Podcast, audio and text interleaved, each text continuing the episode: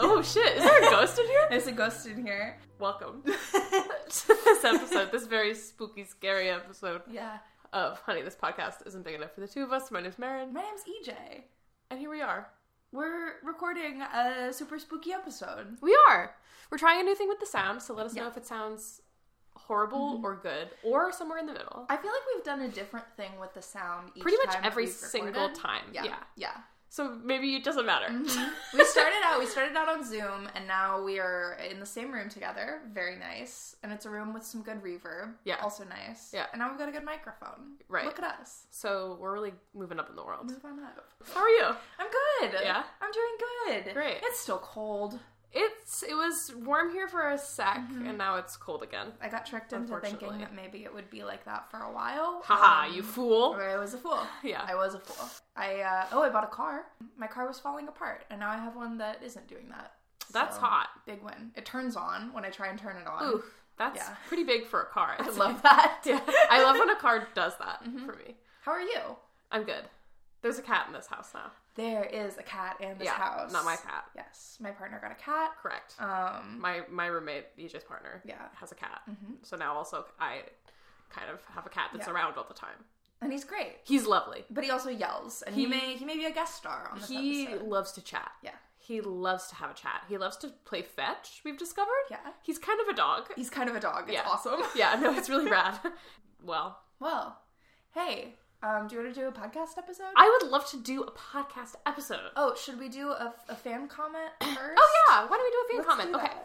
Last episode we talked and asked about you guys sending us comments, you guys sending us thoughts, you guys sending us little mini essays of 200 words or less, whatever you want to do. Please feel free to send us whatever. I think we're going to try to do more specific questions for episodes so Mm-hmm. that you guys have something like targeted to send to because we realized that was maybe a bit of an alarming and scary thing to ask. Yeah. So just too open ended. too open ended, but like you know, your small thoughts, your large thoughts, your unformed thoughts, Mm-hmm. Yeah. we love those. Yeah, so we feel wanna free to share send them them. still. And we wanted to read some tags that somebody left. This is from the the Tumblr post from the last episode. Um, this is from spitting out the blood and screaming on Tumblr. Um, and they said, uh, I literally just been thinking yesterday of the way the band members' past selves are basically preserved. Like, as long as there are new people getting into MCR, there will be people looking up life on the murder scene and old interviews. I think specifically, I was thinking about how people will reblog photos and tag them like they're current pictures of a person who hasn't existed for uh, 15 or more, 15 years or more but through the magic of the internet, those past selves are current for us and we experience them. Time is weird. I'm not super familiar with classic rock fandoms, but there are definitely people still writing Yeah. like Beatles fic based on old interviews and such that came out before the writers were born. Also reminds me of one of my lecturers saying that film is an inherently gothic medium because it captures a part of someone forever. Watching a film from the 40s, knowing everyone in it is dead, but here they are right in front of you. Wonder if there'll still be people writing MCR RPF based on interviews from 2005, like decades from now. The year is 2105, and someone is eagerly awaiting an update to their favorite Ferrard fic, Coffee Shop AU with a revenge Frank and Basement Gerard. Anyway, you can read all this. I don't know why you would want to.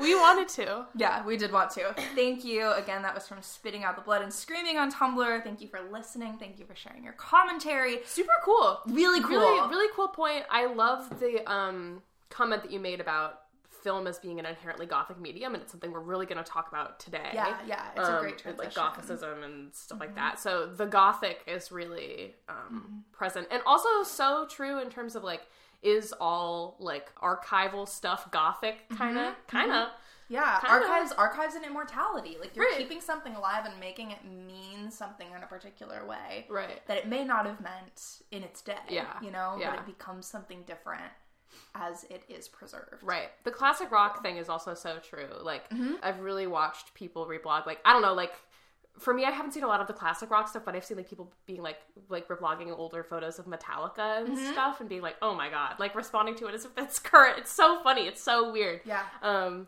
but super true. So I think it's also really cool to see like old mediums get re-preserved on the internet. Like, Yeah. like scans of magazines. so true. Like I'll see an interview that I've never seen before, and it's because it was printed. It was never Yeah. published online. right.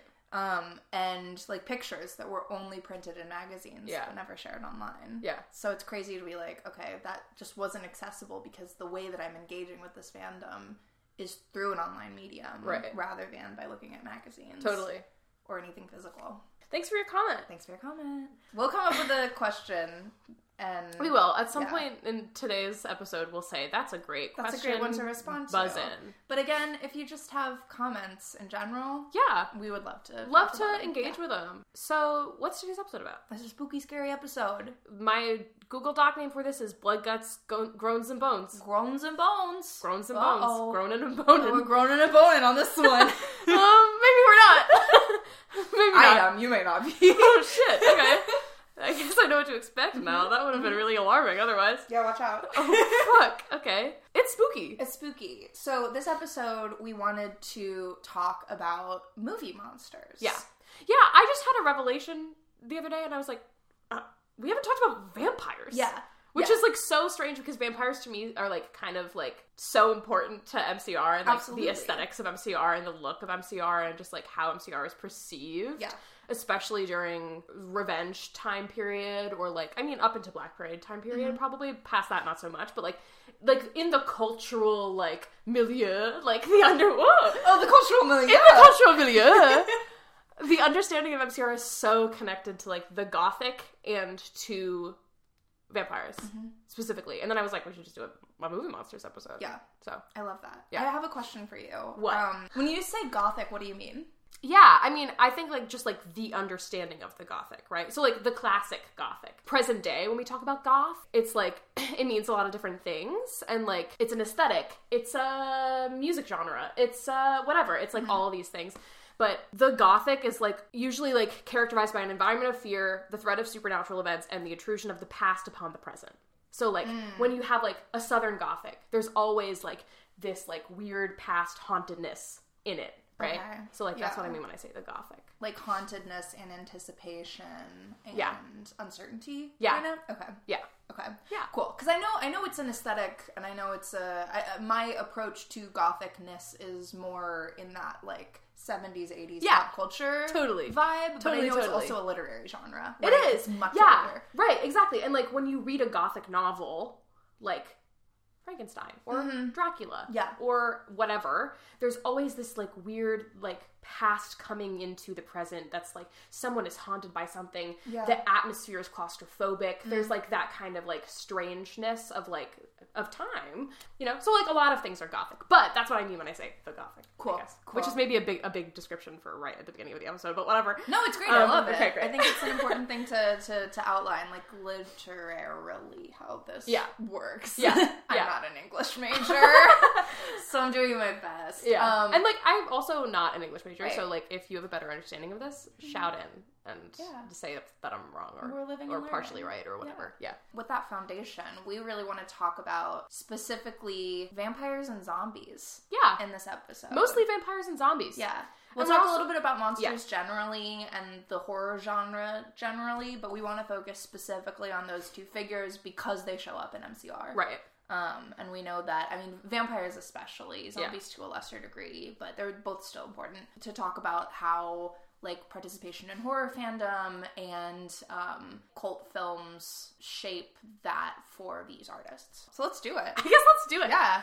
Where do we start? I mean, I was looking at, like, how. What is a monster? What makes a monster? Right. That's a big question. Yeah. Uh, it comes from the Latin word mon- monstrare. You took Latin. Is that how it's said? I took Latin for one semester. That's more semesters than me. Um I believe it would be monstrare, yeah. monstrare. But cool. um also I don't know. okay. Fair enough. yeah, but I think it would be monstrare. Cool. Yeah. Which means to show or to demonstrate. The idea is that like a monster in any kind of form reveals something to us or shows us something, whether that's something about ourselves, something about society or politics or culture. Um, that's what a monster can do. Yeah. and they show up in lots of different forms. Um, I was reading about monsters in like the 1700s as like these figures that would defy categories, but they were also really useful because they helped people um, learn more about like what was normal. Yeah. like what are the ideal traits for something, and if something crosses a border. Mm. Um, that monster is also helpful because it helps us draw, draw those lines of normalcy. more clearly. While we were doing research for this episode, we at the last minute discovered that Jack Halberstam, who we love, friend of the show, Jack Halberstam, Mm-hmm. Friend of the show, Jack Halberstam. Friend of the pod, Jack Whoa. Halberstam, um, has a book called Skin Show, which is about specifically the gothic and monsters and like gothic monsters. And there's a quote in this book that says monsters are meaning machines. They can represent gender, race, nationality, and sexuality in one body. Class, too.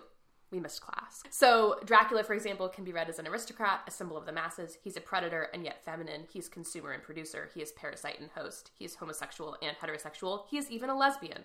Monsters in the gothic fiction that creates them are therefore technologies, narrative technologies that produce the perfect figure for negative identity. Monsters have to be everything the human is not. And in producing the negative of human, these novels make way for the invention of human as white, male, middle class, and heterosexual. Absolutely. So the Yeah. monster is like the opposite of the white male middle class heterosexual body. Mm-hmm. Yeah. Basically. Is Yeah. what is what they're saying there. Yeah. I want to uh, release into the the the Tumblr ethos that Dracula is a lesbian and just see what comes back. So interesting. you know? Such an interesting more. reading. Uh, So yes, so he is referencing another theorist who's talking about how Dracula is a lesbian. So if anyone wants to look that up, look go into check that. it out. I guess. Yeah. So that's monsters. Also, like in movies or stories, monsters are often like something that threatens humanity. Right. I'm thinking like a Godzilla or a King Kong that everyone can kind of overcome their differences and come together to fight.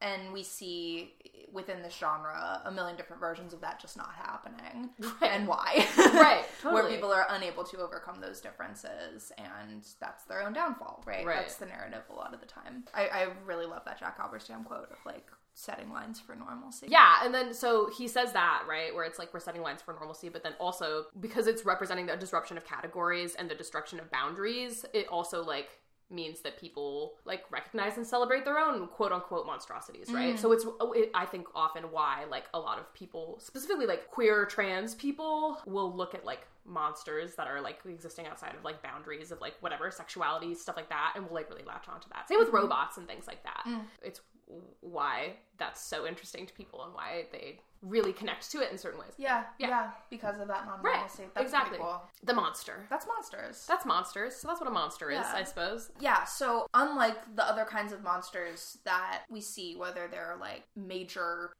supernatural threats Yeah. that people would encounter, vampires and zombies are different because they used to be humans. That they are like, there's like a very personal degree to these monsters. Like, they can be Yeah. someone you know. They Right. can be your neighbor or your coworker or whatever. Um, yeah there there are people have like intense personal connections to the the people who eventually become vampires or yeah zombies. no totally i know like i think that that that idea of it's like it can be somebody you know or whatever Mm-hmm. like connects so much to the way that like horror got developed into like the 80s and stuff and Mm-hmm. like it's someone you know it's someone in your neighborhood it's Yeah. Mm-hmm. like neighborhood watch shit you know for sure And that really, you can see, I mean, we'll talk about this later, how vampires and zombies both get used as these, like, ways of manifesting suspicion and yeah, distrust. and like among distrust of people. like foreign, like foreignness. Yeah, often, yeah, yeah. specifically and like pretty blatantly. So I think that that human character of these particular monsters um, really makes a lot of what we're going to talk about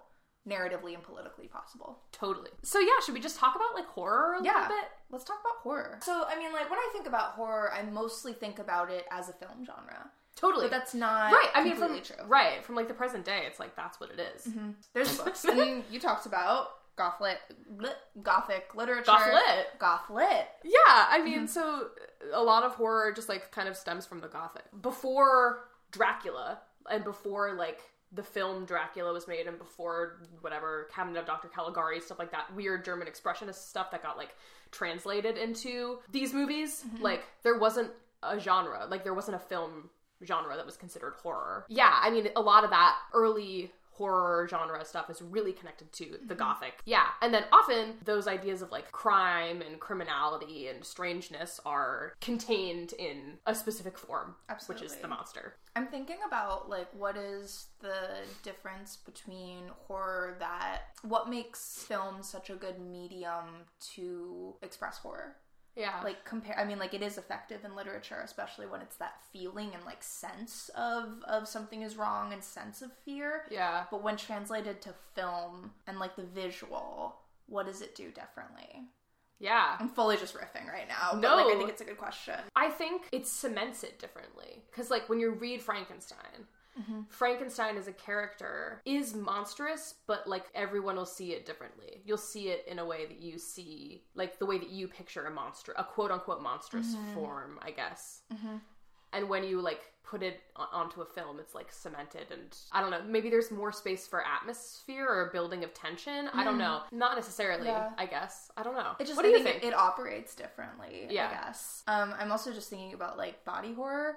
Yeah. And how like seeing something shaped like you do something that your body would not survive. That kind of like visceral feeling that that produces. I Yeah. don't have better words for it, but that's something that I think film can do that Totally. text could do, but not as like immediately. There's more space for the uncanny. yeah, Yeah. definitely. I'm trying to think if I've like ever experienced that feeling of like that uncanniness from Mm-hmm. reading something, and I don't know if I have really. because i think your mind like will if you're trying to visualize something while you're reading produce something more familiar but Totally, like like something that you can't even imagine. yeah right. film i think can shock you a bit more Totally. Yeah, I also like I noted in here just that like the history of horror has always been really queer, and I think it's something that we should just like say right off the bat is Yeah. that like horror has always been super queer because there's like this fear of the of otherness, Yeah. right? But also because in Hollywood.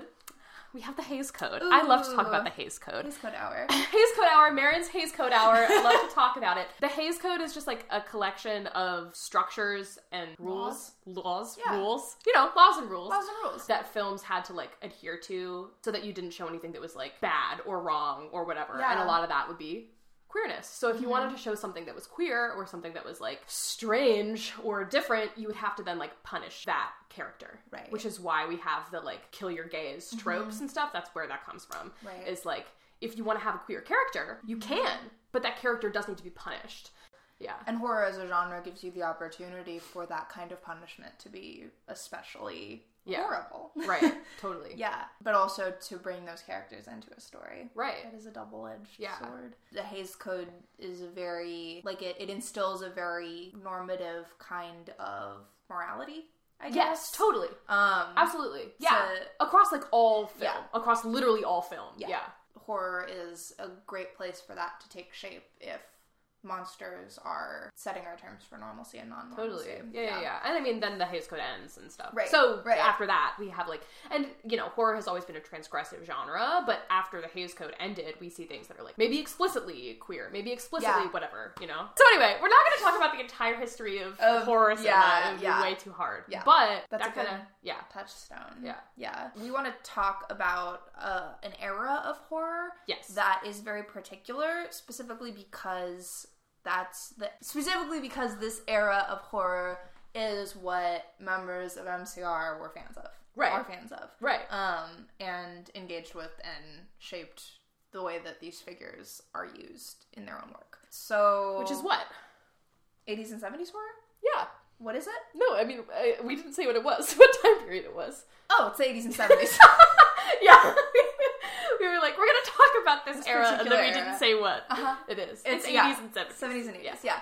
In the 80s, we start having like pretty mass marketable horror films. Yes. Which like didn't exist before. Like before the 80s, like the first big blockbuster hit is The Exorcist, which is like in the 70s. In the 80s, like the presence of horror films is like pretty, like, there's so many. Mm-hmm. There are so many slasher films, and a lot of them start to take on this like home invasion thing, Mm-hmm. which is like all of a sudden horror becomes like how do we appeal how does it appeal to the mass market it's about the middle class it's about the suburbs being uh, infiltrated by somebody from somewhere else Mm-hmm. so it's like pretty conservative horror becomes like really conservative in the Yeah. 80s interestingly one of the like textbook horror films dawn of the dead has like a black lead Mm-hmm. like a lot of horror films before this alien we watched alien last night Mm-hmm. alien is like super ahead of its time in terms of like Absolutely. gender politics and like we don't see that a lot all the time with like these classic horror films in the 80s although this is always you know monsters are meaning machines we can literally analyze any of these things from any lens and like you can probably see something in them but Right, absolutely. it just becomes kind of you know reagan Reagan-y. Yeah. Fucking, and it, I'm bringing Ronald Reagan into the room Oh, again. get him outta Unfortunately, here. I don't want him here, but no, he is here. He's here. Yeah. so like, The- there's a lot of like slashers. It's like horrifying in response to like whatever this conservatism. So it's like both like disgusting and over the top, and sometimes kind of conservative. So it's interesting. Like the Lost Boys, which we know is one of like Frank's favorite movies, one of my favorite movies, is like whatever these this this other this like kind of queer coded other unsubtly. unsubtly, unsubtly queer coded other. Mm-hmm. These dudes are all living together. They're sucking each other's blood during the AIDS crisis. We can see more about Mm-hmm. Yeah. Mm-hmm. this. And then they're punished at the end for it. Like Truth, Justice, and the American Way wins out. Right, it you know? does. Yeah. And it comes out of fucking nowhere, if I remember correctly. So the, you're like, these guys are having a great time No, but together, the- but, like, then there the- has to be a moral at the, The end of the kid, story. the kid vampire hunters. Yeah, I Yeah. know. And they're like, we're fighting. They literally say we are trying to fighting for truth, justice, and the American way. yeah, like, like it's actually. like funny joke, guys, but then that's the re- resolution of the story. I know. I know. Yeah. kind of a bummer. Yeah, Yeah. honestly. Yeah. But like that's such a good example too of like what moral you can take away from this. Like Right. I watched The Lost Boys for the sexy biker guys Right. that I I identify with and like want to be like, and Yeah. that's the majority of the film. Right. And then there is a moral at the end, but Yeah. you can kind of disregard it for the substance Totally. of the movie, which I think makes horror so popular even in this conservative era. Where Yeah. you can say, I'm watching this for the blood and the guts and the gore. I like Right. the violence of it Right. where that's actually part of the moral of the story is that the people doing that are bad guys. um, and and it then, gets complicated. It gets so complicated. Yeah, Yeah. because like the director of this film is a gay man, so like obviously he doesn't think that. Mm-hmm. You know, so it's like he's putting in this like threat of the otherness and this like sexiness, Yeah. but also like kind of has to punish it at the end. It's super weird. Mm-hmm. it's It's, really weird. Mm-hmm. really complicated. Um, Do you want to talk about the final girl? yeah, we can talk a little bit about the final Yeah, Mm-hmm. girl. tell me about her. Um, we've talked about the final girl a little bit before on this pod. Mm-hmm. Why did we talk about the final girl? I don't remember. We were talking about cheerleaders. Mm-hmm. Oh yes, yeah, we did. I mean, we did talk about horror with cheerleaders a we little did. bit. Yeah. Um, and, and, scream like, queens slasher genre. Yeah. yeah, So there's a lot to say about the final girl in cinema and how it's been done over and over. right again. how the Yeah. final girl survives, how whatever, whatever, whatever. There was a really interesting take that we read in this Halberstam book about how the final girl is inherently genderless.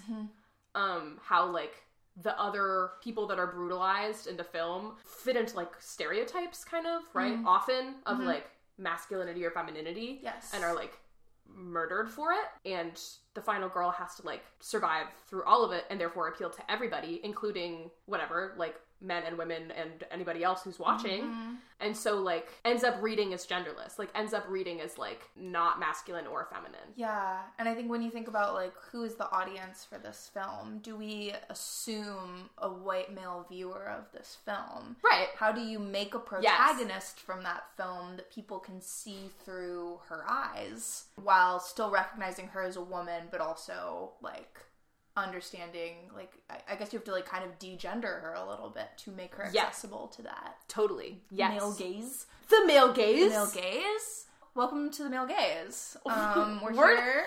we're in the male gaze right Oh, now we're in it. i No. don't think we are I try to be in the male gaze as rarely as possible. Yes. Yeah. So yeah. So Jack Halberstam mentions this author Carol Clover, who named the quote unquote improperly gendered de-girled being as Mm-hmm. the final girl because the bodies that splatter because Which is a take on bodies that matter by by uh, by Judith Butler. yeah it is amazing. Um, the bodies that splatter in horror films are interestingly enough properly gendered human bodies. Female bodies, in fact, with all the conventional markings of their femininity. Female bodies that do not splatter, then, are often sutured bodies, bodies that are in some way distanced from the gender constructions that would otherwise sentence them to messy and certain death. Which is, you know, again, Mm-hmm. Yeah. there's always exceptions. oh, There's always exceptions. wow. wow. I just like stared into the abyss to find that word. I was like, where is it?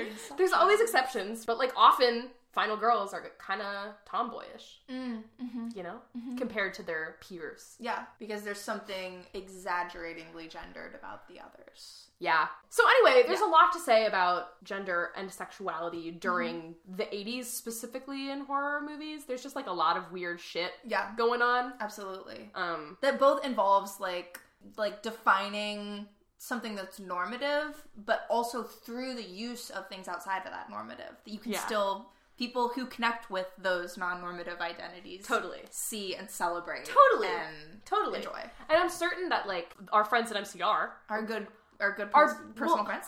yeah, our good personal friends at MCR are experiencing both of those things at the same time, right? Like I'm Yeah. certain that Gerard Way is like picking up on these non-normative things and is also mentioned jacking off to horror films. ah, yes. So we can see that both of these things are happening. yeah, Right? Totally. Yeah. I also had the, an open-ended question that I kind of tacked on to the end of your notes here, Love which it. was just about like why horror fandom is the way that it is.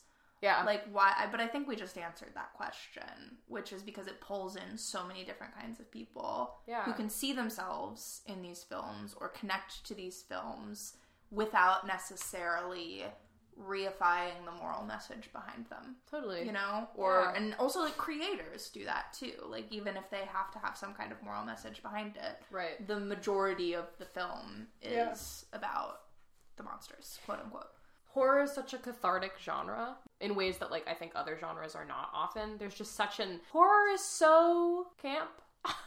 oh is it yeah. oh is it camp It's kind of camp, is isn't it it? camp man It's so over the top. It's like so over the top and always presents itself super seriously. So Mm. like it's just always melodramatic. Mm-hmm. Like or so much of the time it's melodramatic. Like a lot of 80s horror films, which is why I love them, are like very melodramatic, very over the top. The screams are ridiculous. Yeah. It- there's something both like pleasurable and horrifying in watching them, you know? Totally. It's like Totally. there's this like disgust desire thing that's like happening. I don't know. When Susan Sontag talks about the dandy like sniffing the stink or whatever. Yes. Feels like that a little. yes yes and like i guess the way that repulsion works Totally. right and and being grossed out by something like that's what you seek out Yeah. you are you are interested in experiencing revulsion and Yeah. you're interested in mediums that produce it Yeah. absolutely it's Especially yeah, especially with body horror and stuff. There's something you can't watch something like The Fly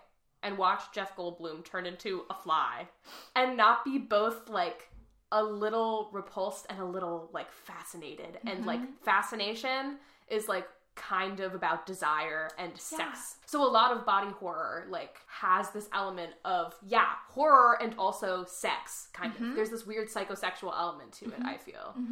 I was trying to read more about body horror while I was researching and was not super successful, but was reading about like that as the a connection between like horror and porn. Totally. That like Yes. it's this visceral bodily thing that you can connect to and the this overlap between like pleasure and something incredibly violent for better or for worse. It's also, I think, why trans people like body horror stuff so much. Maybe here's the thing: I think that there is like desire and whatever in body horror for everybody who watches it. I think everyone who watches body horror and is into body horror as like a genre of horror is like experiencing that like fascination and desire. But I think for a lot of people it's overpowered by the revulsion and I think that trans people when they see somebody who like a character in a body horror and see the way that people are looking at them, they feel that they are being looked at the same way. You know? Yeah. Like fascination with trans genitalia and stuff like that. Mhm. Look at how these people are mutilating their bodies. Sure.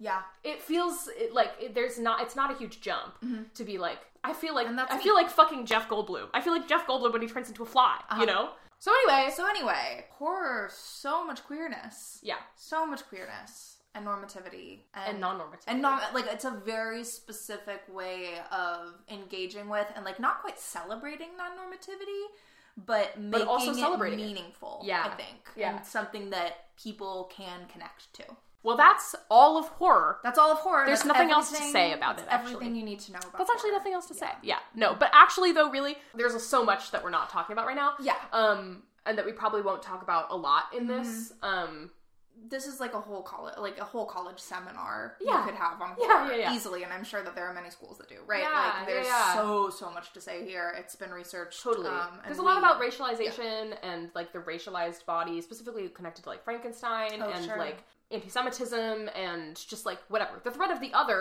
will connect to class and race Uh-huh. and sexuality and gender and all of these things. And we're going to talk mostly about sexuality and gender here, but there's a lot to Mm-hmm. there's be so said much to be said yeah Mm-hmm. please write in slash think about it in many different ways because there's so many ways to think about it. Next, we want to talk about some particular monsters. Yeah, we do. Some very particular guys. Um, which They're very, very they're particular. so guys. choosy. Like they're very particular. Oh, fuck. Um, we're gonna talk about vampires and we're gonna talk about zombies. We're gonna go one by one because like there's a lot of nuance and history behind these figures and characters, both in like how they originally developed and what they came to mean in in the 80s specifically and today. Right. Um, and then after that, we'll touch on how they're used specifically in MCR um, Cool. and what we can glean from that. But Glean. yeah, we're gonna glean it up. But Marin, you've done a PowerPoint presentation on vampires before. I have. Would you like to tell me about vampires? Sure, I can tell you about vampires. I love vampires. Yeah, do you? Yeah, I love vampires. Cool. Um, every vampire I see, I go, I love you. Everyone, every single I one. kissed Nosferatu on his head. I literally do kiss Nosferatu on his head. I love that old queen. I literally fucking love Nosferatu. Okay, anyway. Um, I kissed him on his head. On his head. Um, vampires are kind of like, in terms of like movie monsters, they're like the original movie monster. You Mm-hmm. know what I'm saying? Many, many, many cultures have things that are like associated with or close to what a vampire is, right? Some kind of Mm. sucking guy, some kind of guy, some kind of undead guy. Are you saying that suckin is a cultural universal? Yeah, that I is am. a hot take. really, at the end of the day, it comes down to suckin. It for really, all of us. really, really, when it comes down to it, it's just all about sucking.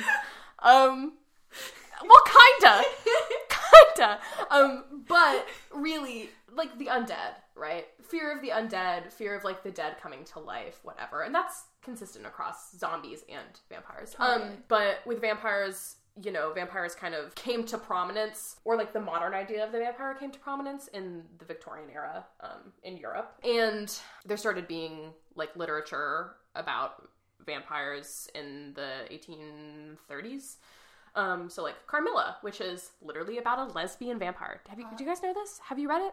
I haven't read it. You should go read it. Ooh, Pretty cool. And then Dracula, which Dracula basically created the modern Mm-hmm. vampire. Secluded, often rich, old money kind of dude Mm-hmm. who's like living on a hill, whatever. The idea of the modern vampire is based on Dracula. Yeah, so there's a lot there about this fear of death and decomposition, a fear of the outsider, as well as just this kind of fear of like the aristocrat and like the rich dude who's like we think the rich dudes have sex cults that kind of shit it's that Mm-hmm. Yeah. it literally is that like vampires are really connected to catholicism and religion they're the undead they're coming back to life we need to kill them with our holy water and our stakes Right. they're ungodly right. you know And when we were doing research about this earlier, we were thinking about okay, wh- why? Why Yeah. is religion so closely connected to this? Um, and thinking about how like the vampire is actually a useful figure for the church yeah to be able to be like, oh, you're worried about people coming back from the dead?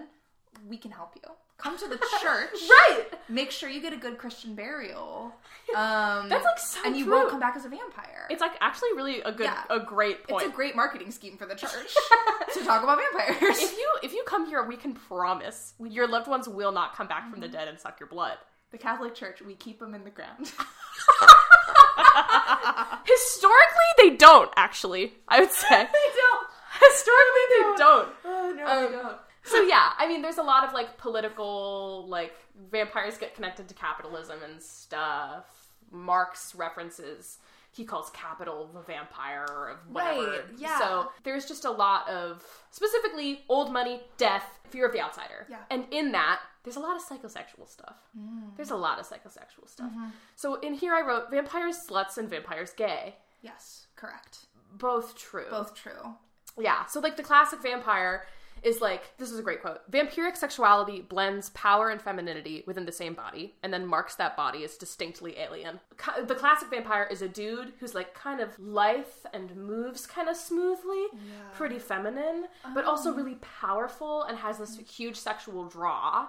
And so it like turns men, I I believe Jack Halberstam said, turns men into sissies and makes women feel this like powerful desire. So it's like this kind of like bisexual vampire Mm-hmm. Right. Mm-hmm. is like kind of the classic vampire image. This like strange psychosexual whatever. yeah. Yeah. That's so interesting because I hadn't considered like if we're looking at like the feature of this particular monster, a vampire has a thrall. Yeah. I don't think we've touched on that at all. Oh, that's Like, so true. the vamp- vampires are the pe- their victims are are innocent to any kind of like experience of desire Hmm. because the vampire produces it artificially, right? Yeah. Pulls you in. Yeah. So if you want to fuck the vampire, that's not your fault. yeah. That's the vampire. it's the vampire. I didn't want to do I didn't it. want to do it. it's so queer. Yeah. Mm-hmm. It's so queer. It's like I didn't want to. I didn't I don't like men, but I like however.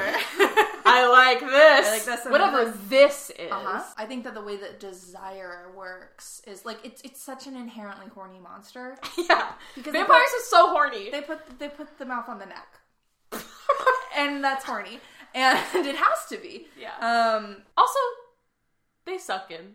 Oh, they suck in. Yeah. Uh huh. And you said not just blood sometimes. Well, the right? classic image of the vampire sometimes sucks other stuff. I hate to say this to you guys. I really hate to say it. Sometimes it's other stuff too. Okay, no, let's get into this. okay. You've said this several times, but you've never articulated exactly what it is. And in my mind, I'm like, do they I don't know. do they vampire into the balls and like, and, like get the cum directly? From the source? Straight yeah. from the source? Or does it go through Ew. the dick? I is hope- that or am I way off? I don't know.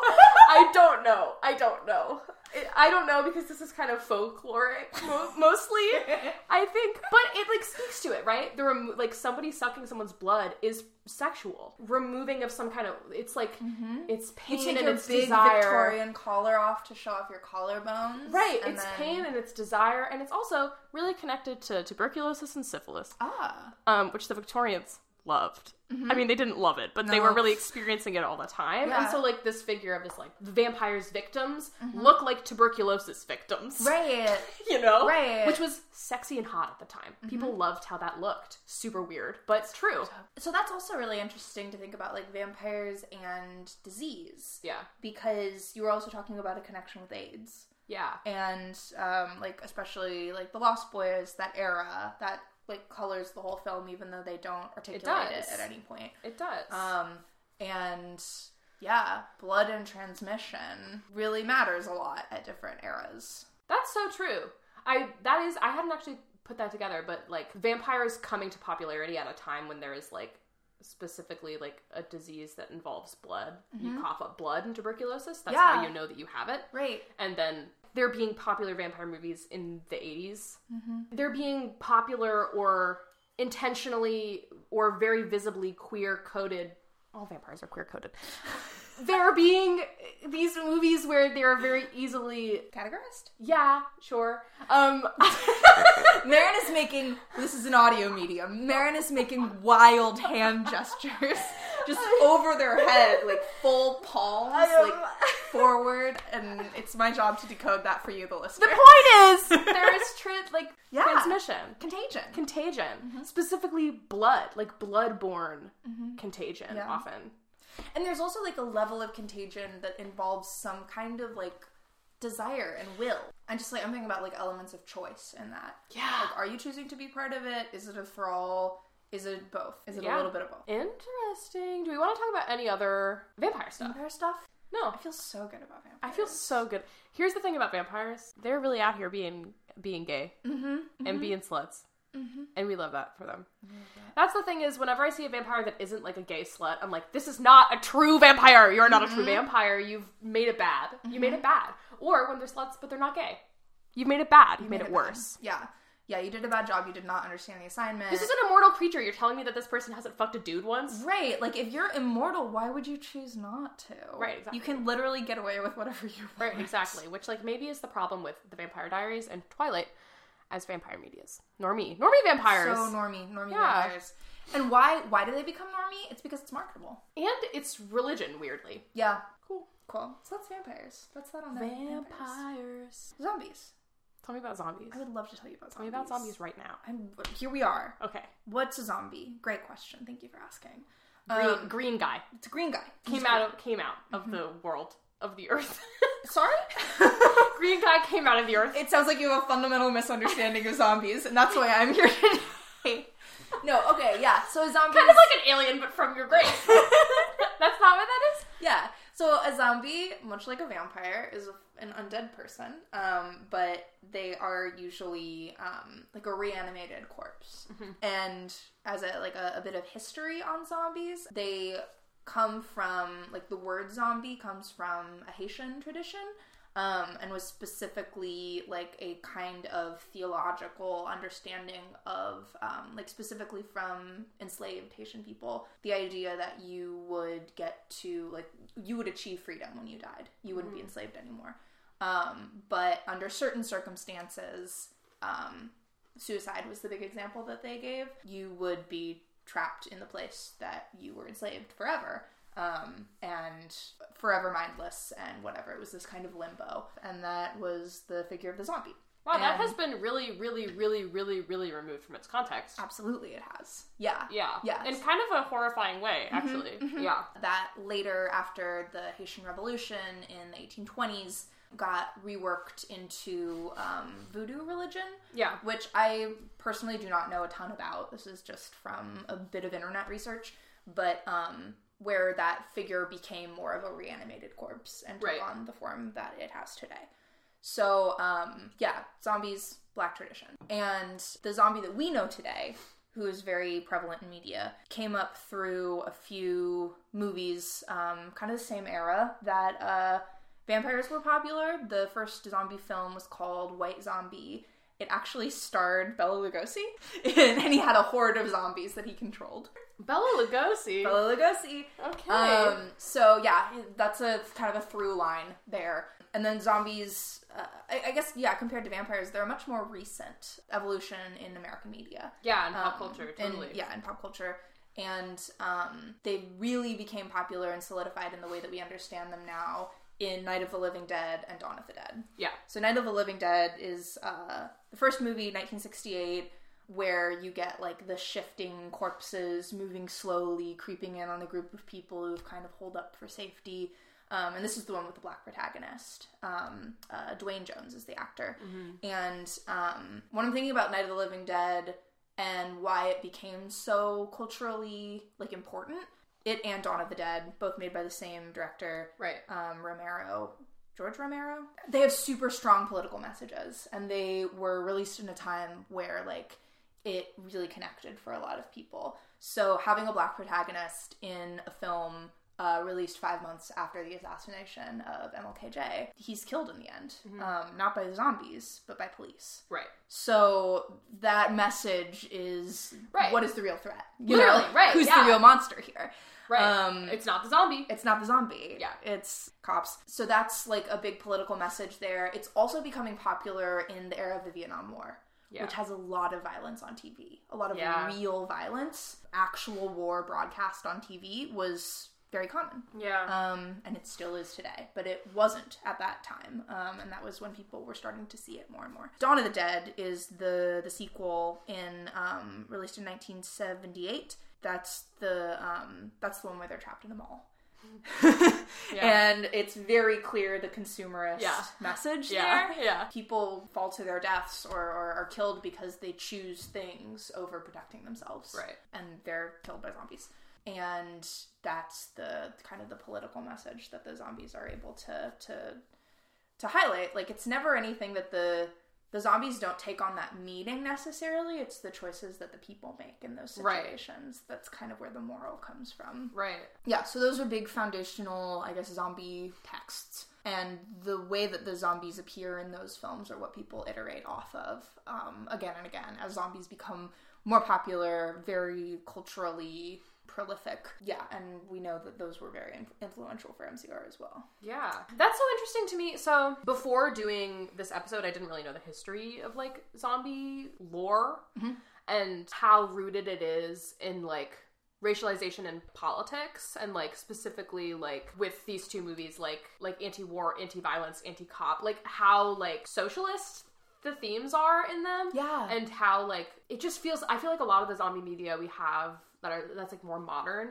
is so disconnected from that Mm. i feel like so much of zombie media has just become like a fucking murder spree of like try to kill all the zombies you can how can we make these zombies scarier we're gonna make them run now and it's Yeah. like or like how can we just like distance them from like these really like potent political contexts and like social contexts I don't know. It's I Mm-hmm. mean, not that that can't happen, Yeah. obviously, and like that's just like what happens when you have something that changes over time. Whatever. The context of zombies has like so much historical opportunity for people to like connect these specific like political social contexts to them and then they often don't Yeah. kinda. Yeah. And I think the way that those themes have evolved in recent media yeah uh, says a lot about, I don't know what it says a lot about, but like you've got in these earlier films, it's about people who are trying to keep themselves safe and work together Yeah, against something that is threatening humanity. yep And the question is can they overcome their differences to survive? And the Right. answer is no yep right? No, they can't, and they will be killed. Yep. So the answer for like new zombie media is how how can somebody stay alive? Yeah. If we can't work together, how do you stay alive? yeah And it becomes this hyper individualist yeah kind of moral, right? Right. Like you like it's doomsday prepper mentality. it's survivalism Yeah. yeah It's like how like how can you barricade yourself? How can you get as keep many- yourself safe? How can you get as many weapons as you possibly can? Uh-huh, uh-huh. Yeah. so you're ready for that threat and that like experience of vulnerability if Yeah. we lose community as something that can do that for us which i think is the moral of the romero films what do you do then Right. and that's what modern zombie media is totally. trying to answer Yeah, yeah. It, which is like really interesting when somebody does it well. Mm-hmm. Yeah. And really, really not awesome when Yeah. somebody does it poorly. exactly Yeah. then it's just a killing spree about one guy who was able to do something Which sucks. Which sucks. that I sucks hate I don't like that one guy That I don't like that guy. I don't guy. like that, that guy. guy. sucks actually. yeah. Right. Exactly. Yeah, and then you're supposed to like that guy because Yeah. that that's that's they're trying to make a normative move there of Totally. individu- uh, of individualism. totally when like zombies were not Yeah. like created as a normative No, monster. no. Yeah. The other things that I was thinking about, zombies usually occur in like an apocalypse setting Yeah. because they're so contagious. It's something that spreads really fast and you get these huge masses of people who congregate as a threat. And then the idea is how do you keep yourself safe? Like Yeah. that's usually the theme of zombie Yeah. media. And contagion is another major plot element. And it also, I think, is something that has made zombie media more popular, like super, super recently when we think about Right. Of pandemics. course. Of course. And how do you keep yourself safe? yeah. How do you protect yourself? Right. And it's always about yourself, it's never about community, right? Yeah. it sucks so bad. It sucks so bad. That's the thing is like that's why I often hate a lot of pandemic media Mm-hmm. and like because like so much of pandemic media is about people just turning to shit. Yeah. Like people just absolutely turning on one another and fucking violently murdering one another constantly. And like Mm-hmm. I understand, like I get it. Like that's something that happens obviously. Right. But like I'm tired of it. but- yeah, I'm tired of it. And also like speaking like speaking as somebody who is like queer and trans, it's like I know that there are people who would not fucking do that to me. Right. I think so much of it becomes just about like I'm better at being alive than you. Right. And violence as the main mechanism to achieve that. Right. Right. Many people have written about this. Octavia Butler, Uh-huh. like whatever. That's not how things have to be, right? Yeah, right. We can look for other things. There are Totally. other like ways to persevere through the end of the world. There's also just like so yeah. much interesting like stuff about apocalypses and things like that and how apocalypses have been happening for many many many people Uh-huh. across time, right? People have experienced horrific genocides and Mm-hmm. Yeah. things like that. And like that is an apocalypse. And so like very little zombie media like interacts with those kinds of themes at all or Mm-hmm. like the ways that like apocalypse shows up for different populations of people. Right. And I just feel like that's just like missing the point. And Romero does that really yeah. well. Yeah. But a lot of things Totally. don't. So like Totally. anyway, No, you're so, so we have right. mixed feelings about zombie media here, Yeah. clearly. Yeah. Um Because this is, I mean, the people who are making these uninteresting zombie yeah. portrayals, this is the first time that they're thinking about apocalypse. Right. They're make like they've They're never. like, "What if the world experienced anything ended?" on that scale? Yeah. Like, yeah, it's just it, and they have to tell that story from a very privileged p- position, yeah. like necessarily, Right.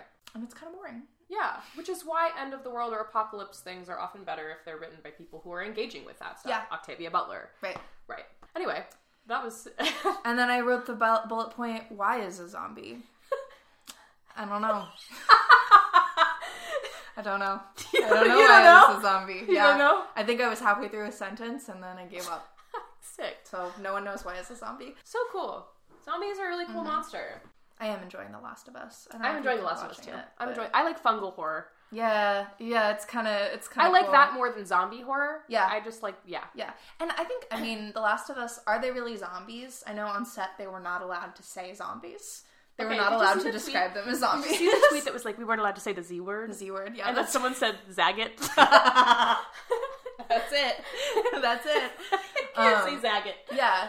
But still, like they're I think they're trying to make a different kind of monster Mm-hmm. who works the same way as zombies in a lot of ways, but it would be cool to see a turn. How can we Yeah. say something new with this figure? And maybe like this the late pandemic world we can kind of I don't know, think about what kind of monsters are going to come out of this moment. Hopefully something better than what we've had so far. I know. because I yeah, I don't know. Pandemic media bad. Pandemic media has been so bad so far. I, everything that like engages with like more recent pandemic stuff, I'm like I just cringe. I can't do it. I can't. Like what are you trying to tell a story for the future or are you trying to tell a story for the present? Right. Because you're not doing a good job either way. Yeah. And it looks like you haven't considered the question. Well, I think that the issue is like so much of the shit just isn't political in any way. Yeah, yes. It's like why are you not Absolutely. Mm-hmm. engaging with the politics of this? Why are you not engaging with like the horror of like mass death and like Mm-hmm. And an the un- consequences of hyper individualism? and an uncaring government. Like, Yeah. Mm-hmm. why do we not have films that are like engaging directly with that? Right? I mean, we definitely do. I'm not saying that there's no films like that, but like on like a you know, I don't know. It's just Right. like I have if if we do have films like that specifically made during Mm-hmm. the pandemic about pandemic related things, I haven't seen them, Yeah. and maybe it's just like too recent. yeah. Yeah, and I mean like maybe when I if I maybe 10 years from now if I re-engage with media from right now, Right. it'll hit different. Right. But experiencing it in the moment, I'm like I can't fucking watch this. Yeah. I don't want to I don't want to watch Yeah, this. because I there's interesting stuff like I don't know, there's interesting stuff being made about like media consumption and stuff like that, like Nope, whatever about like being watched and like putting your life on wha- Yeah. whatever stuff like that. Yeah. Mm-hmm. So like there's stuff for like current media climates, but there's just like very little that is doing the political situation of right now correctly, Mm-hmm. you know, or that engages with it in like a way that like isn't exploitative and weird and like. I don't know. Yeah. Like whenever you see a movie that's like made about like the Black Lives Matter movement and you're like, "Yikes, this Oh is my actually not what it's like at God. all." Literally any fictional protest, I'm like what the fuck? Have you been to a guys? protest? Have you been to a single and protest? the answer is no. Have you been to like a single community meeting Right. about organizing a protest? And the No. answer is no. yeah, yeah. It's so obvious. That It's Right. all. I mean, it's all about aesthetic. Right, exactly. It's about the way that it looks. Yeah. And it's the way you look at a protest Yeah. You gotta look sexy at a gotta look protest. sexy at a And that's protest. all that it is. Actually. because that's why people go to them. right. That's all that a is to protest look like is. they're there. To look like you're there. Yeah. Yeah. I think this is a great audience question point Great. of um, we're, if you're like banging on the table right now and saying they they haven't seen this movie or they Yeah. haven't read this recent book. If there's recent media that you think is handling like pandemic stuff well or is handling monsters well, I'd love to hear about it. yeah. Because maybe I just haven't heard about Yeah. it yet. Yeah. Um, right. in. recent stuff specifically. yeah, recent Would love stuff to hear it. like like 2020 and later. or even older stuff if you want. Let us know. Let us know. Hey, let us know what you like. Let us know what you like. I'd like to read some more stuff. Yeah. Zombies versus vampires. What are the differences here? what are the similarities here? Yeah. I think we came to the agreement that like zombies and vampires actually they're not that different. They're kind of not. They're people kinda love not to. that different. People love to just like put them against each other. vampires, who would win? Yeah, which is so stupid. we literally like tried to Google like just like What are the people differences? talking about them, and Yeah. it would al- it would always just be like, which one's cooler? We'd be like, okay, we don't. win in a fight? it doesn't matter. Stupid. But yeah, I, I just think it's important to underscore some of the like I don't know what are the differences and what are the similarities because there are I think the main similarity is just how human they are Yeah. and how they could be someone you know. Right. And if you are in a situation where you have to fight one of these monsters or learn to live with one of these monsters, you are going to have to confront someone familiar or someone from your past. Yeah. And that's the gothic character to it Yeah. that that old relationship that you had is wildly transformed as you have to Yeah. confront it now. Yeah. I mean, there's something about grief, zombies and vampires as tragic figures, kind of. Right, like the thing that's one of the things that's horrifying about vampires is that you live forever and you watch everyone you love die, Right. unless you make them Also, also a vampire. vampire. Uh-huh. Zombies. One of you The guys other gets guy's bit, fucked. that sucks. Yeah. You got to kill them now. Yeah. You know, Yeah. Mm-hmm. there's a lot about close interpersonal relationships and loved ones dying and grief Totally. and the horror of that Yeah. in both of them. Yeah. Of like having to radically reconsider a relationship because somebody changes. They're humans, they're undead. This is a way of thinking about immortality and how it's scary in different Yeah. ways. and the body Mm-hmm. post death. Zombies, I feel also inherently like, They're goopier. yeah, it's about the fear of decomposition, And like, loss of control, right? Like Mm-hmm. Loss of that's control what's of so your body. gross about them is Yeah. you're like, oh shit, I'm gonna look like that maybe one day. right? I mean, I definitely will. I definitely will because I will be I will be dead around. sometimes. Yeah. And then yeah, just ways of thinking about contagion and infection and vulnerability. Zombies aren't sexy. You don't fuck a zombie. You Yeah. do not fuck a zombie. There's there is really um not a lot of zombie fucking media. And there's not a lot There's of a zombie fucking media. ton of vampire fucking yes. media. Vampires love to fuck. Zombies do not. And in fact, I think if you both zombies and vampires are undead, Mm-hmm. but because zombies are like characterized as mindless, it becomes necrophilia kind of. Yeah. No, yeah, it does. You know, It sure does. I feel like a lot of like trying to engage with that is trying to be like, how do we make necrophilia sexy? Mm-hmm. Ooh, no. Tough, Tough, really tough. it tough. has not been done successfully. pretty tough. I don't Yeah. think it has. Yeah. I'm also thinking about how, like, okay, vampires have gender and sexuality politics. yeah, Do zombies even have gender? that's so true. I don't think they have gender. They're just, that's a body. It's a body, it's a threat, it's a monster. It's kind of, it's kind of devoid in that way. They're, they're not individuals. No, They don't fuck. they do not fuck. they do not fuck. If you were a zombie, you do not fuck. What if the zombies fucked each other though? Like that's not necrophilia, right? But then but it is for a living audience. Okay, I feel like we this is freaky. could we could we make the zombies fuck? Listen, you can if you want to. That You sounds don't like want it'd be to, pretty though. gross, though. that sounds pretty gross. Hmm. I will make my pandemic media, my good late pandemic media, and it will have zombies the fuck. I think and that's going to be the thing that I add. To the, That's- Marin has rested their head on a chair. Exactly what everyone has needed is zombies fucking each That other. maybe it's the key. Um, I don't think it is, but thanks. Um, I was gonna say something, but then I forgot because you said Mm-hmm. sorry. should zombies fuck each other. Sorry. Um, com- vampires and zombies compared to other monsters do have this character of like it could be you. You're Were- not gonna I get mean- Godzilla. werewolves. Werewolves, werewolves. Yeah. Should we talk about werewolves now, or should we save it, I think we could talk about werewolves. guys? What's the deal with werewolves? We were talking about okay, are there any werewolves in MCR? No, There's House of Wolves. There's, There's- some howling. just regular wolves, and there's some howling, but those are not werewolves. No. Now, why? Why? What? So werewolves don't have the same kind of like cultural moment right now as zombies or vampires, you know? Kinda. But then Marin brought up a very important point. Do you want to mention it again? Are we gonna talk about a megaverse on the pod? Well, you've already done it. you've already said Okay. Um. it. So unfortunately, I don't know if you guys know.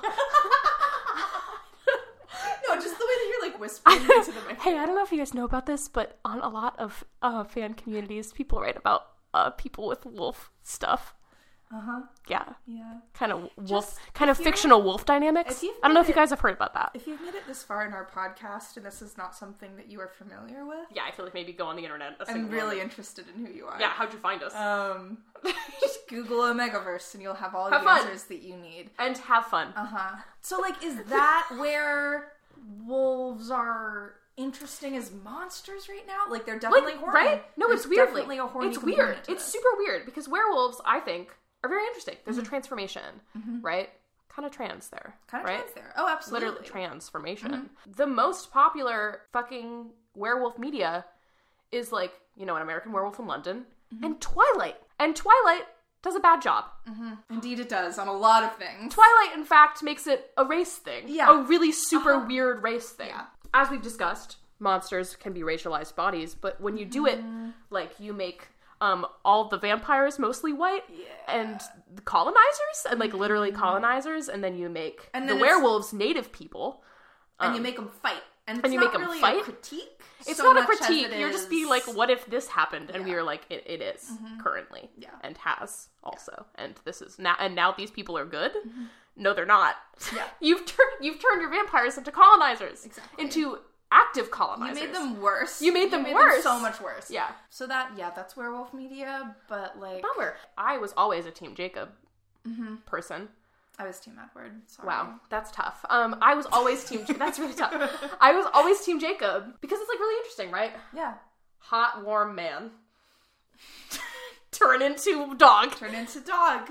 and like the whatever. I get it. It's it is horny. Mm-hmm. The like possession thing, all of the all of the classic Omegaverse stuff. I get it. Sure. Mm-hmm. Yeah. I I understand your horny wolf adjacent literature supernatural fans there's just like not a lot of good pop like popular cultural werewolf things Yeah. And like that's not even to say that like Omegaverse stuff is werewolfy. It's really just wolfy. Mm-hmm. And then it's also like its own thing completely. And, It's like, body horror. You know what? That's also fascinating. It's fascinating in is, its yeah. own regard, and it Yeah. is definitely its own thing. Um, I don't think we should do an Omegaverse episode. we will not, well why would we I don't know because it's interesting. I know, but it doesn't connect to MCR really I- inherently. Listen. Werewolves specifically aren't having the same kind of monster moment consistently as as zombies or vampires have. Yeah, I mean, I guess Teen Wolf, but I didn't watch that. people do though. Yeah, people do. People do. but that's like the really last one. do. Yeah. Where, Yeah. where are the werewolves, guys? It's because everybody who could tell a good werewolf story is writing Omegaverse fanfiction. And they've been distracted from their divine ordinance of writing werewolf media. Guys, come on. Get off of AO3 and get behind that typewriter and see what you can do. Ah. Yeah. You can cut that bit out if you want. I but, will uh, not. No, I will not. That's staying on. That was our little werewolf tangent. Yeah. We just were like, where are all the werewolves? Yes, bring back the where wolves. are all the werewolves? what? kind of like a Where Is Your Boy Tonight, but it's about werewolves. werewolves. Where is the werewolves? tonight. Great. Weak. Weak. All right, this is a My Chemical Romance podcast. You wouldn't know it. you would know it from this conversation.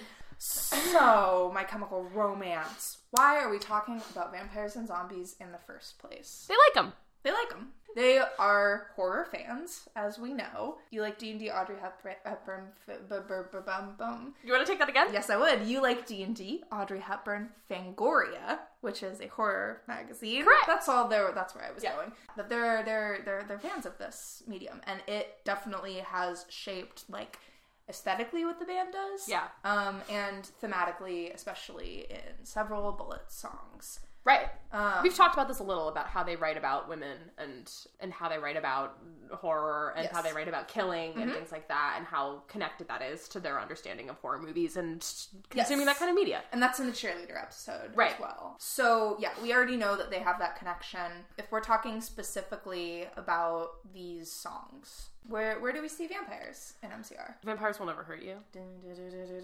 That's the baseline. Whoa, that's so true. It's exactly like that. It goes exactly like that. Um, Mike Elway in Yeah. the room. Mike Elway. Mike Elway.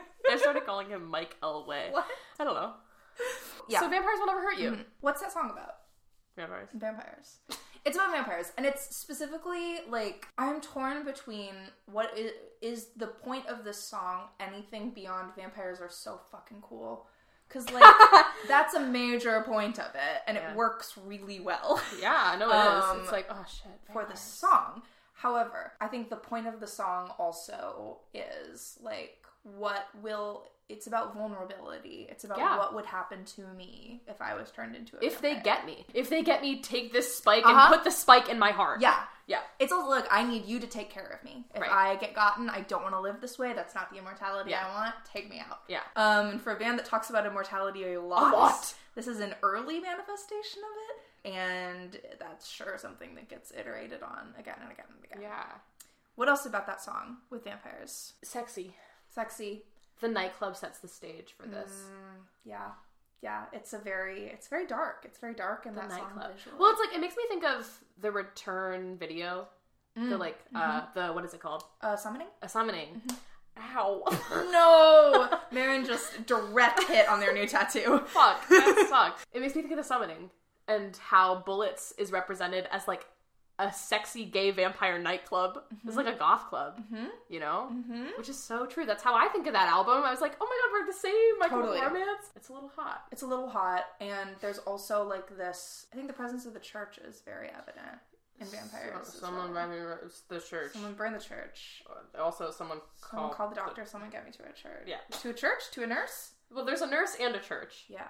We listened to this band. We listened to. The, I promise you, we listened to this band. I just don't know the order of the lyrics for vampires, um, and that's fine. Can we talk about souls? Should we talk about souls? Oh, well, the soul. As as somebody who grew up on Buffy, Yeah. the soul is a very interesting vampire concept Yeah. because they can have a soul, but they're always tortured if they do, Yeah. and the loss of it is inherently connected to like church stuff. Totally. Yeah. And we're concerned with the soul here. How's up? You must keep your soul like a secret in Mm. your throat. Then that's the survival, right? Yeah. Like getting gotten by the vampire is the loss of your soul. Yeah, I don't know. I mean, I think that Gerard. Gerard I think Gerard is concerned about his eternal soul. Oh, sure. Yeah. I think personally, Yeah. Gerard has thought a lot about their soul. Mm-hmm. Yeah. So, and where their soul is going and where they're going to be and how they're going to end up and whether they will be tormented and usually the answer is yes Mm-hmm, mm-hmm. And we see that question asked in a lot of different In ways. a lot of different in ways. Sears music. right Um. directly and indirectly yeah. yeah So like these vampires are one of many possible allegories for Right. the soul and eternal life right um, that we see all over the place. And yeah, what else? What else do the vampires represent here? I guess. i also i was kind of thinking that i was like what do the vampires represent in vampires will never hurt you is it Mm-hmm. just like kind of cool monster we like this monster and we're gonna bring it into the room and here it is yeah. because i think it's kind of partially that And it, i yeah. think partially it's like vampires are sexy and we think they're sexy and we want to be sexy Mm-hmm. yeah. and now we've brought them into the room. I think partially that's what Yeah. it is. And I think also partially is it related to capitalism in some way Mm. or the music industry or people who are trying to get you to do something you don't want. Right. They don't know personally so much about the music industry at this point, Yeah. but they are friends with Thursday who do. Yeah. You know, that kind of loss of the self, totally. Yeah. That occurs when you have to work with a When you sell your major recording contract. Yeah, exactly. Yeah. But yeah, yeah, this loss of loss of agency Right. or yeah, loss of your life in a particular way, or loss of your soul. And like going back to what you were saying earlier about like these guys are sexy, these guys are sexy. Like, These guys are sexy. hey, hey, they're sexy. They're doing, I think, what we've described other horror media doing really well is that like here's this. It's framed as a threat, right? Right. Like, what will you do if I'm gotten by this thing? right. um it's also but it also like makes that monster really really interesting and relatable Totally. right like Yeah. the i don't i don't know if vampires are even directly called out here but They're not. It's just the in the title. aesthetic Yeah. is there and it's The made aesthetic is appealing. there. The aesthetic That's is the there. thing also is I think like I really do think it's like it's like kind of about the aesthetic for them. You know, you're writing an album that you're just like you're just writing something to tour on basically is kind of what they talked about doing for vampires, right?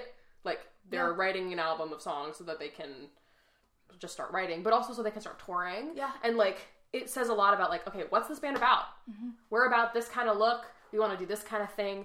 It kind of attaches them. It attaches them to a monster that is othered and sexy Mm-hmm. and queer yeah from the get out, like Yeah. immediately. yeah And people pick up on it. yeah and they attach themselves to the monster Right. not the moral of the horror Right. movie Right. yeah Totally. which is cool Yeah. Oh, but I'm also thinking about like the, the capitalism thing and the recording industry thing is so like that fits. Yeah.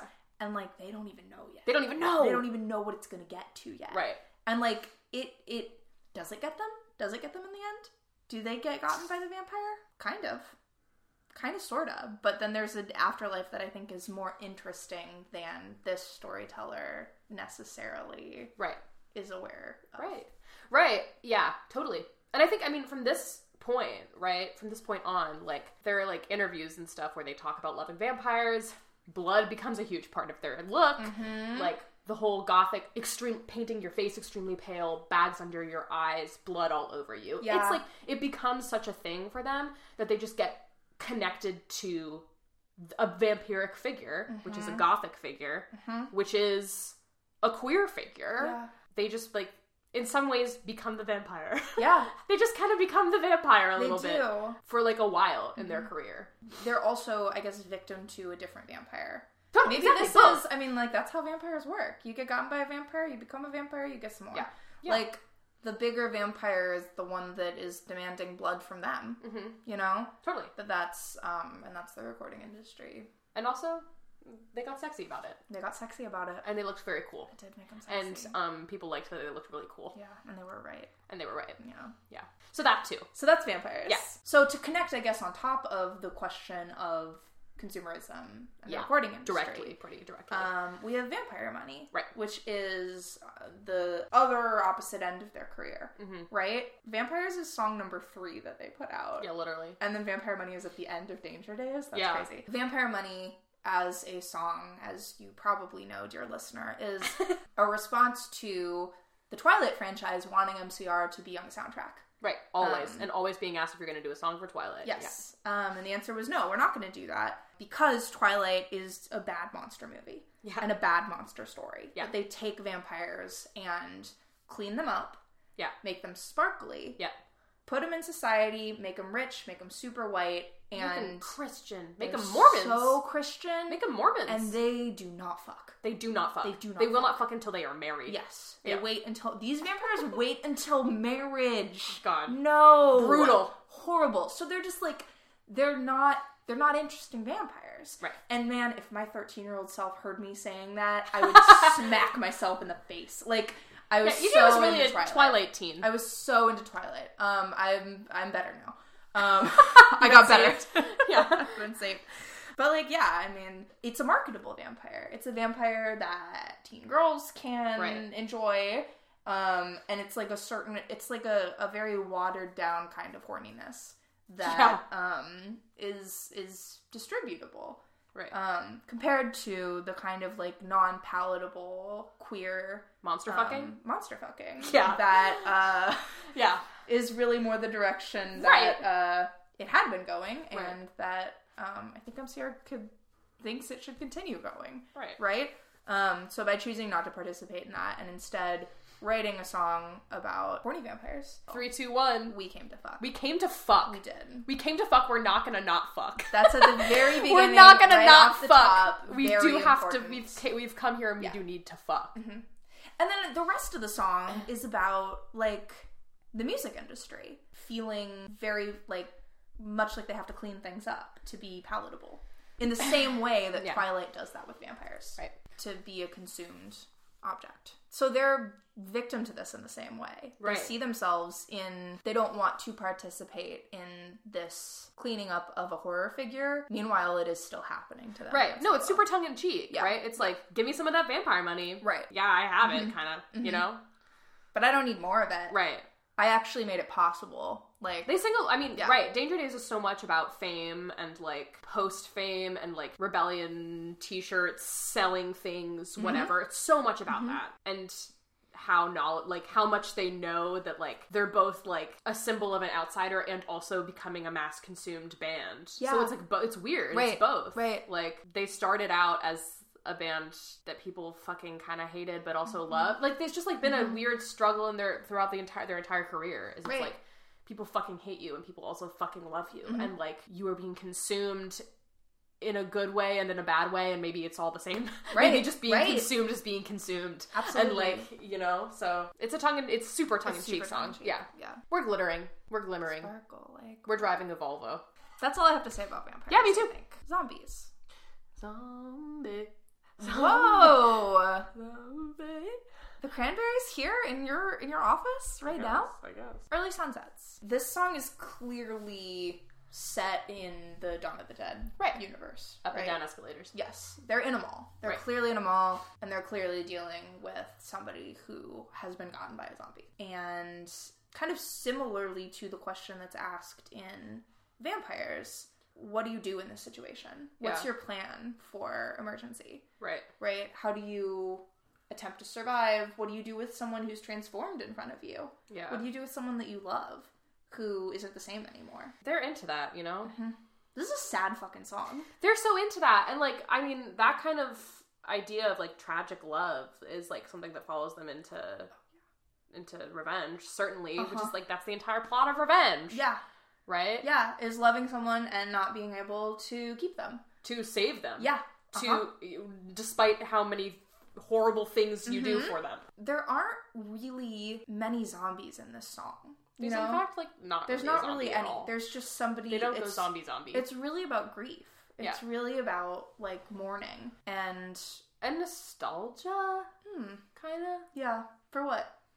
A life before something. Oh, before like an apocalypse. Yeah. Yeah. Yeah. Or, yeah, I mean, like, if, literally in this song, but also Oh, just, Just, just something you lost. it's just thinking back Mm-hmm. on something. This also makes an interesting point about like just here in the beginning, favorite scenes, what's on a screen is a connection to to film and Right. to media that that represents some kind of ideal. Yeah. And I think it's really interesting to see that from these horror fans. What you see on a screen is not an ideal at all. right. Um, but for a lot of people it is. just a very good song. It's just a very good It's just a very good song. Oh, and Astro Zombies. Oh yeah, they cover Astro Zombies. Yeah, they cover Astro Zombies. That's funny. Forgot about that. Yeah. Yeah, that's a Misfits song. Yeah. Um, that they've covered really just about killing everyone. It's about big time murder, Yeah. which, cool. Sick. Thank I you, the guess. Misfits. Thank you, the Misfits. I Um, suppose. And then, of course, um, I have to talk about the 9 11 of it all. Hi, welcome. It's the 9 11 corner with EJ. We gotta come up with a better song.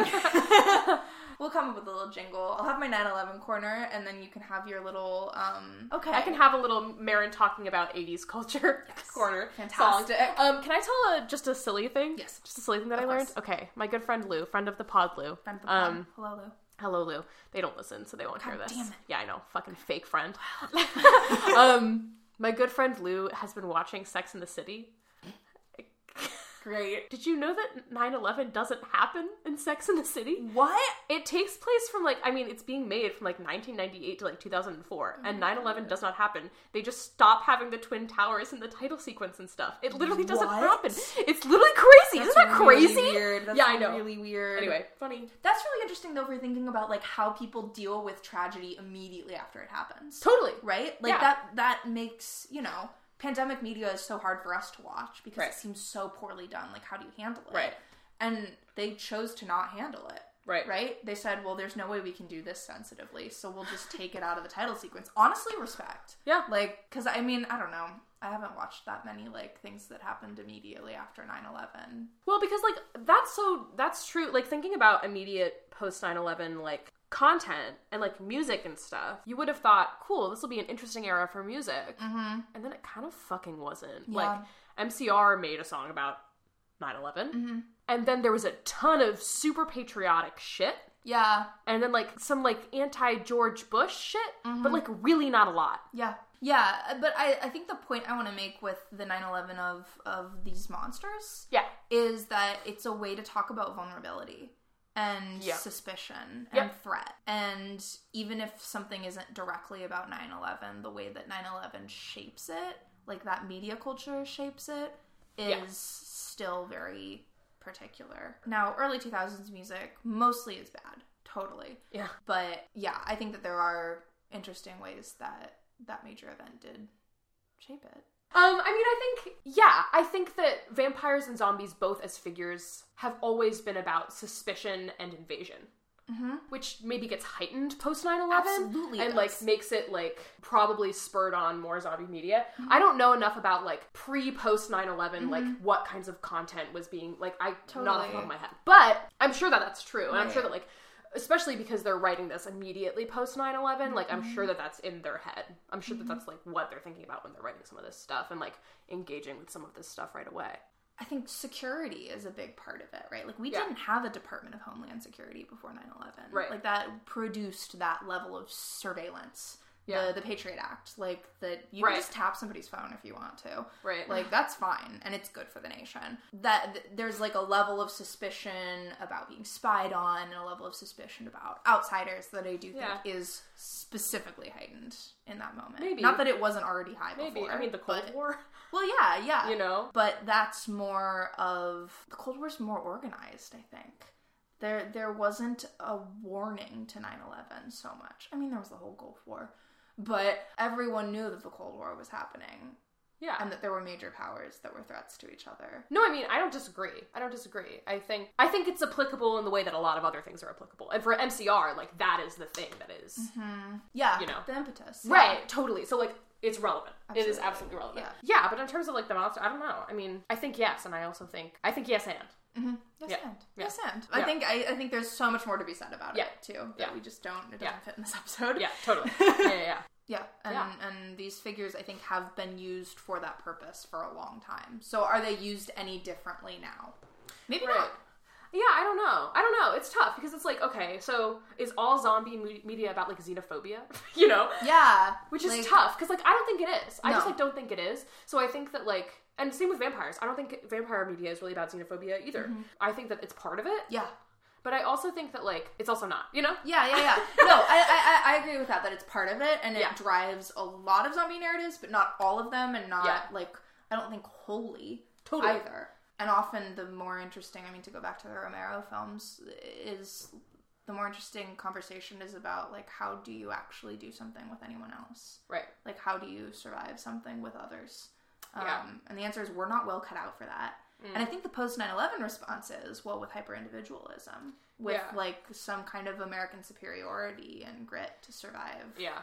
blah blah blah whatever with violence Right. with more guns Right. that'll do it Right. that'll help Being suspicious of the other is a good old American tradition. It really Are we is. Mm-hmm. hunting communists? Are we hunting like whatever? Are we Mhm. looking out for Russians? What are we Right. what are we looking for? Uh-huh. Because We we're gotta looking stay for on some our other toes. person and we have to be like we have to conform to the American way. Mm-hmm. And that's just like always that's always it. yeah And 9/11 is just another another fucked up way for that to happen. right this has been the 9-11 of it all that's zombies. That's vampires. I It think we is. covered some really good stuff about how these work culturally I agree. and how they work in MCR. Yeah, MCR is playing on a long tradition of these figures that are really open to interpretation. yeah. Um, and they've they've built on it. I think they're using it in all of the cases that they use it for to talk about consumerism and to talk about grief and to talk about community, which are ways that it has been used before. Totally. Um, and that's really cool. Totally, it is really cool.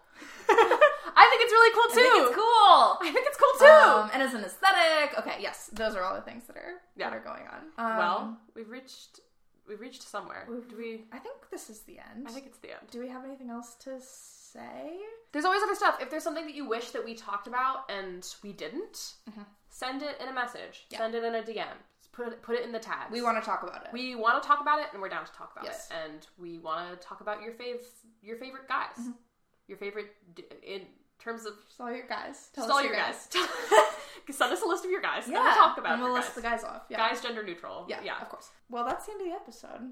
It is the end. You can find us at Honey This Podcast on Instagram. You can find us at Honey This Podcast on Tumblr. Uh, you can find me at Boy Dash Zone on Tumblr. And you can find me at Taste of Chaos 2005. And you can send us an email at honeythispodcast at gmail.com. Send us an Get email. in the inbox. Send us an email. Send us a Go little long picture. form. Do yeah. something. I don't know. Whatever. Yeah. I know someone sent us a fun little pic on the email recently. Ooh. That was just like a picture of Frank Gallero getting smooched on the face, and it was, amazing. it was really nice. It made me smile. So thanks, thanks for You that, give it up. stranger. It was literally like a, like an automated like someone like generated a fake email oh. and then sent us a little picture of Frank. And review our podcast on Spotify or Apple Podcasts. People do say that, yeah. Yeah. Go ahead and Go do it. and do it. I'm gonna make a TikTok. Oh, cool. It might not be. It might be on my TikTok, but I'll let y'all know Yeah, where it ends that's up great. being, as so you can go watch me talk about MCR on there. Yeah. That's awesome. So yeah, um, so I'll plug that when that happens. Thanks for listening to this episode. Go suck a blood Go. and eat a brain. Oh, suck a blood, eat a brain. That's uh, it's happy suck a blood Saturday. Happy suck a blood Saturday. hey fellas, is it suck a blood Saturday? It is. Okay. Jesus. Goodbye. Bye.